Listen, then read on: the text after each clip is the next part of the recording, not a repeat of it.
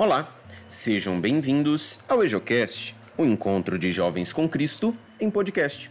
Hoje, dia 21 de maio de 2020, iremos meditar o Evangelho de Nosso Senhor Jesus Cristo, escrito por João, capítulo 16, versículos de 16 a 20.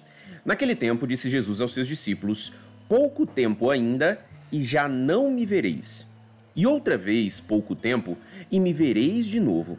Alguns dos seus discípulos disseram então entre si: O que significa o que ele nos está dizendo? Pouco tempo e não me vereis. E outra vez pouco tempo e me vereis de novo. E eu vou para junto do Pai?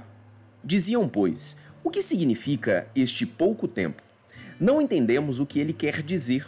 Jesus compreendeu que eles queriam interrogá-lo. Então disse-lhes: Estais discutindo entre vós, porque eu disse: Pouco tempo e já não me vereis, e outra vez pouco tempo e me vereis? Em verdade, em verdade vos digo: Vós chorareis e vos lamentareis, mas o mundo se alegrará. Vós ficareis tristes, mas a vossa tristeza se transformará em alegria. Palavra da salvação, glória a vós, Senhor. Acerca da leitura de hoje, ouviremos uma breve reflexão feita pelo Frei Israel, do Santuário Jardim da Imaculada e diretor do Colégio Santo Antônio, na cidade ocidental, em Goiás. Queridos irmãos e irmãs, paz e bem.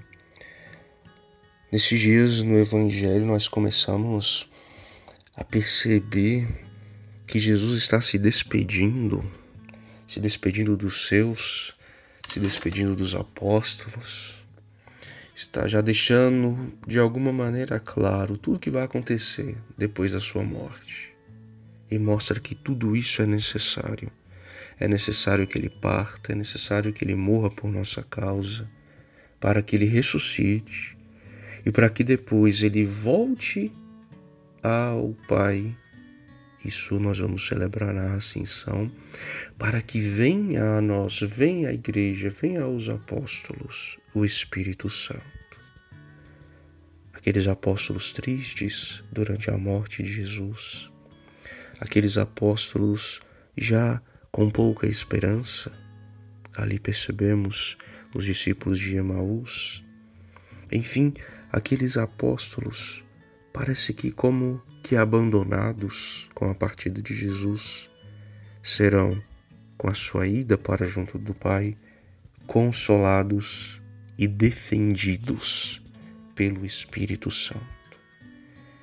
Por um instante tristes, mas depois vão saber, vão sentir, vão comprovar a ação divina e vão realmente vivenciar a presença do Divino Espírito em suas almas.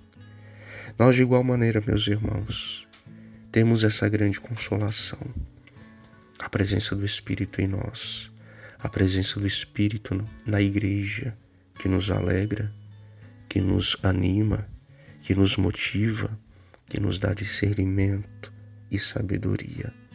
Deus está conosco. Deus está presente. Deus vem a nós. Deus age em nós. Deus mora em nós. Nós, como templo de Deus, precisamos cuidar muito bem do nosso coração, da nossa alma e também do nosso corpo, para honrar essa presença divina em nossas vidas.